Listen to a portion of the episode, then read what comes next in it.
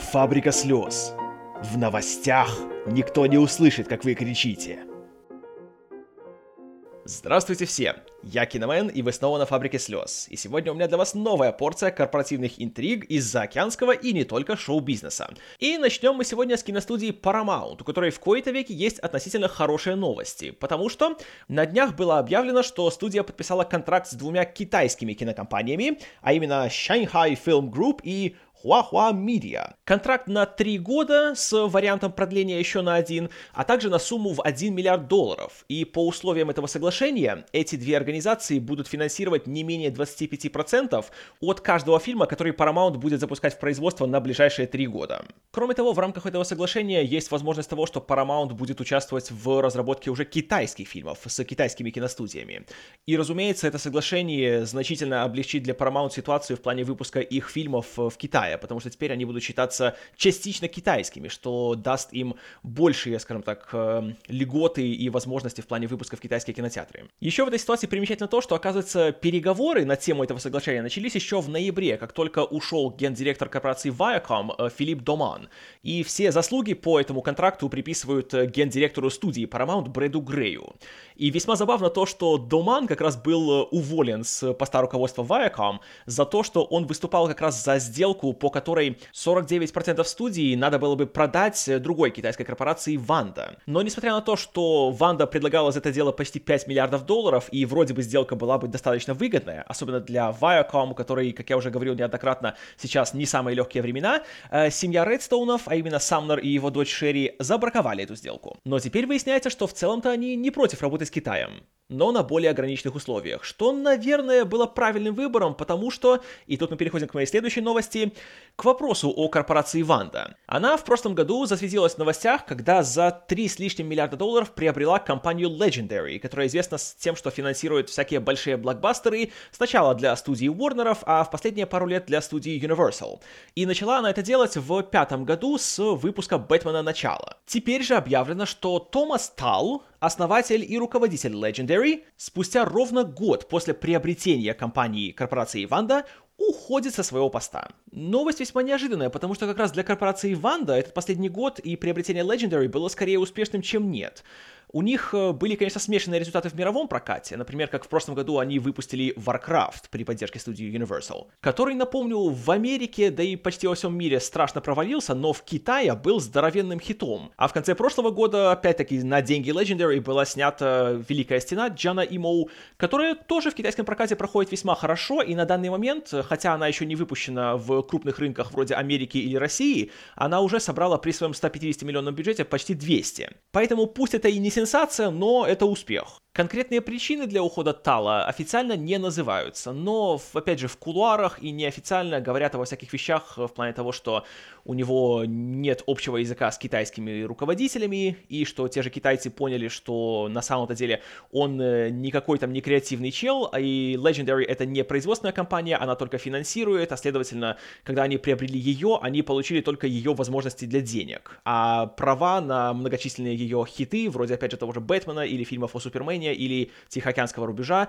остаются у соответствующих студий. А Тал, предположительно, не совсем оправдал себя как именно творческий человек, и он больше как финансист. Поэтому теперь за креативную работу компании будет отвечать продюсер Мэри Парент, которая также работала на всех последних фильмах Legendary, а промежуточным гендиректором Legendary назначен Джек Гао, сотрудник корпорации Ванда, который там занимает титул старшего вице-президента по вопросам международных инвестиций и операций. Хотя уже ходят слухи о том, что он там будет не совсем долго, потому что э, теперь э, Ванда и Legendary присматриваются к Джиму Джианополосу, который до сентября прошлого года был гендиректором 20 века Fox, и хотят привлечь его в Китай, чтобы он превратил Legendary в полноценную киностудию, которая будет не только производить фильмы, но со временем и выпускать их в кинотеатры. И эти слухи подогревают то, что предположительно Джим Джианополос и Джек Гао давно знакомы, и они большие друзья. И, разумеется, официально никто не комментирует эти слухи, и сам Джианополос и корпорация Ванда молчат. И еще важно отметить, что для Джанополса как раз это не единственное большое предложение по руководству гигантской корпорации, потому что уже довольно долго ходят разговоры о том, что его поставят руководителем на новую корпорацию, которая получится вследствие слияния AT&T и Time Warner, а также он один из предположительных кандидатов на новый пост руководителя Sony Columbia, после того, как уйдет Майкл Линтон. И, кстати, о Sony. Вот невезуха пошла у них такая, что у них одна плохая новость за другой. В прошлый раз я вам говорил, что Майкл Линтон скоро перестанет быть гендиректором всего развлекательного подразделения Sony в Америке, и пока что он еще официально на 6 месяцев занимает эту должность, пока не будет назначен новый руководитель. Так вот, теперь корпорации Sony нанесен еще один мощный удар, в этот раз со стороны Netflix, который на днях объявил, что комедиан Джерри Сайнфельд и его очень популярная интернет-передача «Комики за рулем в поисках кофе» полностью эмигрирует с сервиса Crackle на Netflix, где будет, во-первых, приобретен весь каталог предыдущих серий, а также уже заказано 24 новых выпуска. И причем здесь Sony, спросите вы? А при том, что сервис Crackle у которого, по сути, единственный успешный проект — это Сайнфельд и комики за рулем, принадлежит корпорации Sony. И теперь, потеряв комиков за рулем, можно сказать, что на Crackle можно ставить крест. Следовательно, еще больше убытков для Sony. И говорят, что главная причина, по которой Сайнфельд отказался от продолжения своего контракта с ними, где он уже пробыл 9 сезонов, это то, что, как я говорил в прошлый раз, прошлым летом ушел руководитель телевизионного подразделения Sony Стивен Моско. И, как опять же говорят неофициально всякие анонимные источники, все отношения Сайнфельда и Sony строились исключительно на его дружбе со Стивеном Моско. И как только тот ушел, Сайнфельд сразу для себя решил, что все, с ними он больше не работает. А Netflix, люди с очень глубокими карманами, которые в последнее время очень агрессивно взялись за э, приобретение продукции стендап-комедиантов, э, кроме комиков за рулем, пообещали Сайнфельду еще и э, проект по разработке новых программ, а также э, заказали у него два э, больших стендап-концерта, за которые он 100% получит немало денег, потому что э, Netflix уже в прошлом году наделал много шуму, когда нанял Криса Рока, чтобы тот тоже записал на них два концерта, за которые в сумме он получит рекордную для индустрии сумму сумму в 40 миллионов долларов. И в целом в последнее время, когда начинаются всякие разные переговоры на тему того, э, кто будет финансировать новое выступление какого-то хитового комедианта, Netflix стабильно предлагает гораздо большие суммы и обставляет конкурентов вроде HBO или Comedy Central. Поэтому новый концерт Эйми Шумер будет показан именно на Netflix, и еще легендарный комедиант Дэйв Шапелл запишет для них аж три своих выступления. Поэтому для Netflix э, снова хорошие новости, а для Sony не очень. И к вопросу о Sony появилось еще два примечательных слуха, которые описывают потенциальные сценарии развития компании после ухода Майкла Линтона. Первый — это то, что, возможно, новым гендиректором станет Эндрю Хаус, человек, который сейчас руководит компьютерным подразделением Sony и работал там еще с начала 90-х. И первого успеха он добился, когда отвечал за рекламную кампанию при запуске первого PlayStation. А затем постепенно он делал все больше шаги вверх, и он э, в свое время был начальником европейского отдела компьютерного подразделения Sony, а теперь он стоит во главе Sony Computer Entertainment International, куда он пришел в, кажется, 12 2015 году, когда с него ушел его руководитель Кадзо Хирай, который теперь является гендиректором всей корпорации Sony и находится в Японии. Правда, находится сейчас он не совсем в Японии, а как раз он перебирается в Лос-Анджелес, чтобы по официальным причинам обеспечить плавную смену режима руководства на Sony Columbia. И если Эндрю Хаус действительно станет новым гендиректором Columbia, то это, возможно, приблизит всех э, к той цели, которую ставила корпорация Sony, как только она приобрела студию Columbia. Если ничего не путаю, то где-то в конце 80-х, начале 90-х. И тогда планировалось, что это позволит Sony объединить свое производство техники и, собственно, материала, который на этой технике будет э, выпускаться.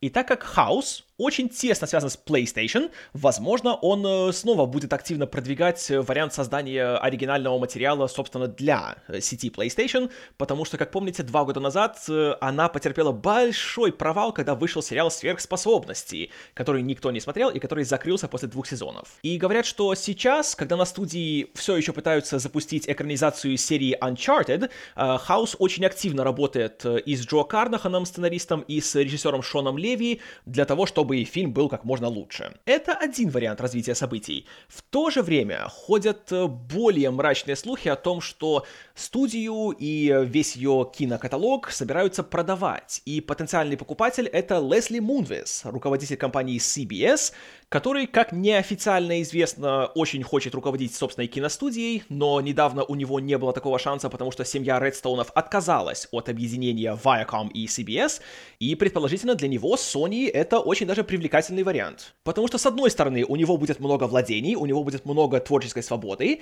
а во-вторых, это будет еще одной жемчужиной в короне семьи Редстоунов, которая теперь будет владеть и студией Paramount, и компанией Viacom, и заодно еще и студией Sony со всем ее обширным каталогом художественных фильмов и телесериалов. Но при этом еще и говорят, что есть и другие компании, которые тоже присматриваются к покупке Sony, и это, конечно, такие гиганты, как Netflix, или даже Apple, или Google, которые, по слухам, уже не первый год присматриваются к тому, чтобы также стать игроками на рынке оригинальной продукции, будь то кино или телевидение.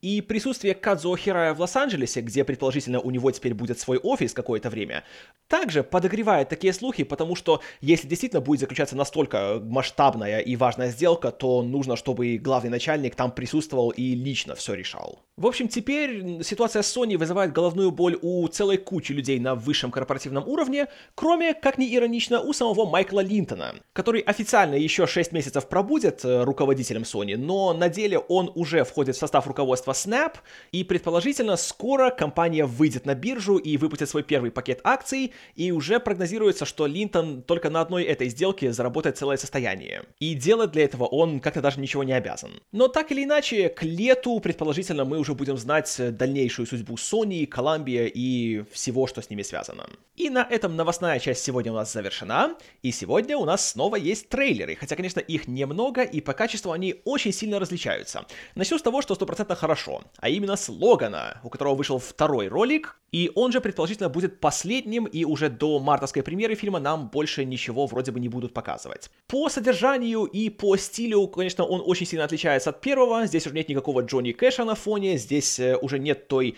депрессивной меланхолии, которая пропитывала каждую секунду предыдущего трейлера.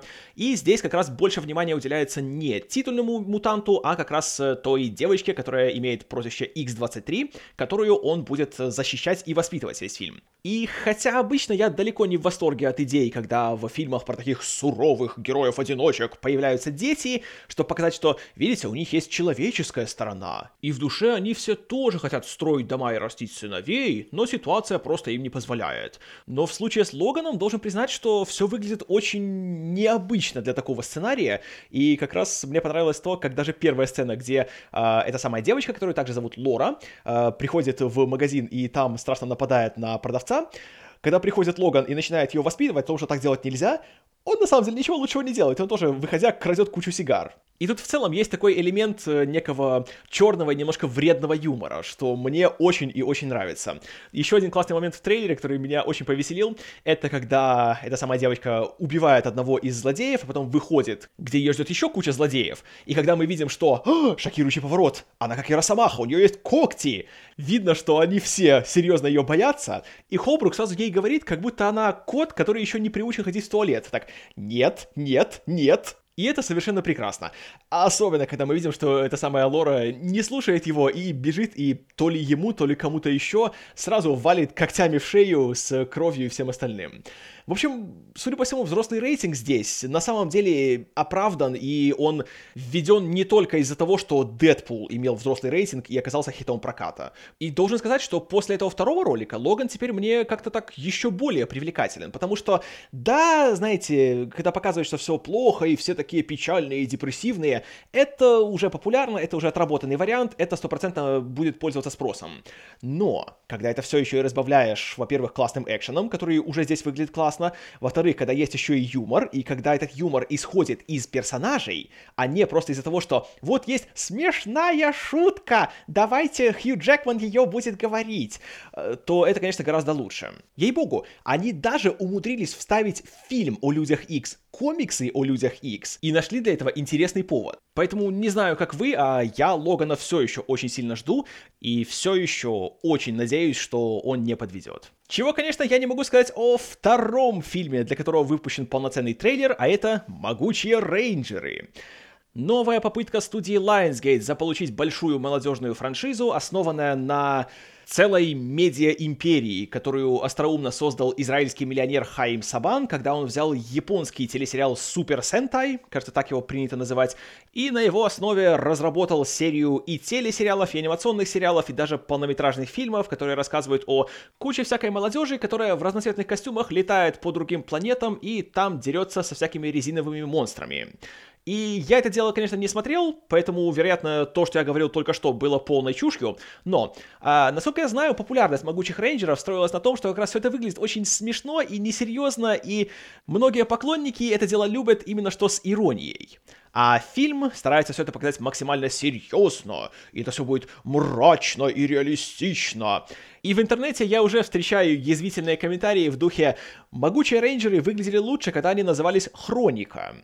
И на самом деле тут невооруженным глазом видно, что явно вся завязка будет э, скопирована из хроники, потому что, да, тут есть куча школьников, которые все такие изгои и нелюдимые, они случайно оказываются в какой-то пещере, где они касаются какого-то инопланетного артефакта, и он дает им суперспособности. А потом выясняется, что они становятся членами какой-то межгалактической команды по борьбе со злом, и во главе ее есть компьютерный Брайан Крэнстон, у которого уже по голосу в трейлере слышно, что он думает не столько о фильме и своем персонаже, сколько о том, какой длины будет яхта, которую он купит за свой гонорар. И в целом фильм выглядит очень дешево, очень вторично и безумно скучно. Особенно, когда нам показывают, что, очевидно, в конце снова будет э, большая бойня между кучей компьютерных роботов, и тут возникают большие сомнения в профпригодности руководства студии Lionsgate, которая все это дело одобрила, а потом еще и решила выпускать в широкий прокат. И все сильнее становится чувство, что Lionsgate с сериалами вроде «Голодных игр» или «Сумерек» просто банально повезло, потому что все их другие намеренные попытки создать э, большую хитовую франшизу пока что очень сильно проваливаются. Да, Дивергент стартовал относительно неплохо, но очень быстро сдулся, к сожалению. Игра Эндера не стартовала, ну и вот теперь мы видим могучих рейнджеров. Поэтому, не знаю. Сколько чудес должно произойти, чтобы вот это в итоге оказалось чем-то хорошим, и чтобы оно обмануло ожидания. Но пока что выглядит просто тоскливо. А вот что выглядит не тоскливо и даже немного интригующе, так это выходящий в марте триллер под названием «Эксперимент Белко», который подается как этакий сплав офисного пространства и королевской битвы.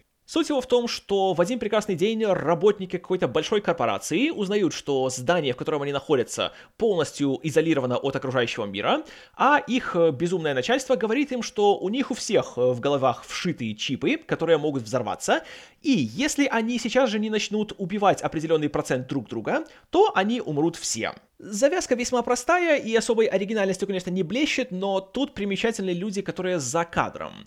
Во-первых, тут режиссер Грег Маклин, который прославился чуть больше 10 лет назад, когда выпустил злобный австралийский хоррор «Волчья яма», который в плане художественной ценности, конечно, был довольно посредственным, но по части именно создания напряжения и такой мерзкой гнетущей атмосферы и показа отвратительного насилия Маклин показал себя с очень хорошей стороны. А во-вторых, в качестве продюсера и автора сценария тут выступает Джеймс Ганн. Тот редкий деятель, который с одинаковым успехом работал как на студии Трома, так и на студии Marvel. И у него за плечами сценарий к таким фильмам, как Тромео и Джульетта, ремейк Рассвета мертвецов, Супер и Стражи Галактики галактики. И хотя фильмы эти разные по своему качеству, в плане готового продукта, нельзя не признать, что, по крайней мере, подходы у Джеймса Гана всегда необычные и оригинальные, даже когда он снимает э, ремейки или экранизации комиксов. Поэтому в этом случае у меня вот как раз это вызывает немалую надежду. И, возможно, он со своей очень безумной, очень больной фантазией, которая, среди прочего, подарила нам зомби-младенца в «Рассвете мертвецов», он, возможно, здесь придумал что-то, что мы еще раньше не видели, и, возможно, на самом деле он взял взял офисное пространство и королевскую битву, и из этого всего родилось что-то новое и занимательное. И еще здесь очень привлекательный актерский состав, который состоит из всяких тех мужиков, которых обычно мы видим на втором плане. И тут есть, например, Джон МcГинли, или Тони Голдвин, или Джон Галагер-младший, который в последнее время очень так хорошо перешел в жанр ужасов и триллеров, особенно после «Тишины» Майка Фленнегана. И все это пока что выглядит, знаете, очень так э, скромно, но в то же время чувствую, что как раз эта скромность и явная дешевизна фильма только идут ему на пользу, потому что благодаря этому создатели могут больше оторваться в плане своей отмороженной фантазии, и им не нужно подстраиваться под всякие требования, потому что слишком много денег в них вложили, поэтому нужно их отбить. И тут, наверное, помогает присутствие вездесущего убер-продюсера Джейсона Блума, который тоже славится тем, что он снимает фильмы за копейки, но обычно из этих копеек он выжимает максимум. Поэтому эксперимент Белко, который за океаном выходит уже в начале марта, пока что выглядит очень даже интригующе. И на этой интригующей ноте сегодня у меня будет все. Поэтому я вам скажу спасибо за внимание, с вами был Киномен, и до следующей недели. Надеюсь.